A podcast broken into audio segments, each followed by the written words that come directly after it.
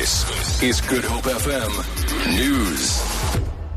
Good morning. Power supply could come under severe pressure this week as 15,000 National Union of Mine Workers members at Eskom prepare to join an illegal strike today.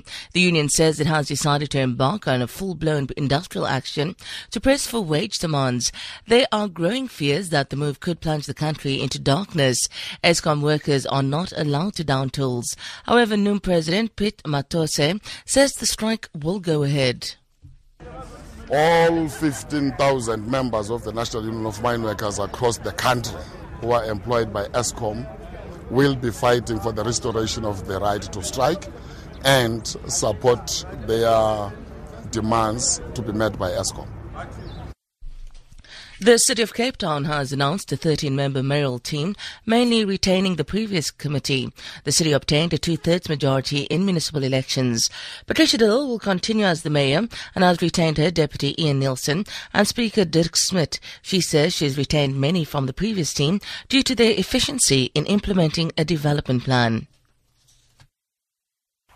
plan is that we are doing a lot of redress programs, job creation. Two people have retired, and I brought on Anda Ntsodo as the Mayco member for community services, and I brought on Eddie Andrews as a member to deal with tourism events and marketing. There will be 42 full-time councillors the murder case against the son of former SABC anchor and board member Hope Zinde will be heard in the Brits Regional Court in the Northwest this morning.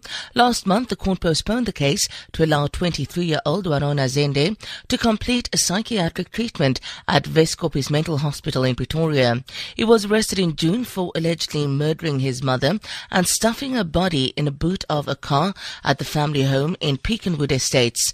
The court is expected to announce if Zinde is fit to stand trial. France's broadcasting watchdog is probing complaints that commentary during French TV coverage of the Rio Olympics has been colonialist and xenophobic. The head of sport at France Télévisions Daniel Bilalian has come under attack for his commentary of the opening ceremony in which he described African slaves as necessary for industrial development.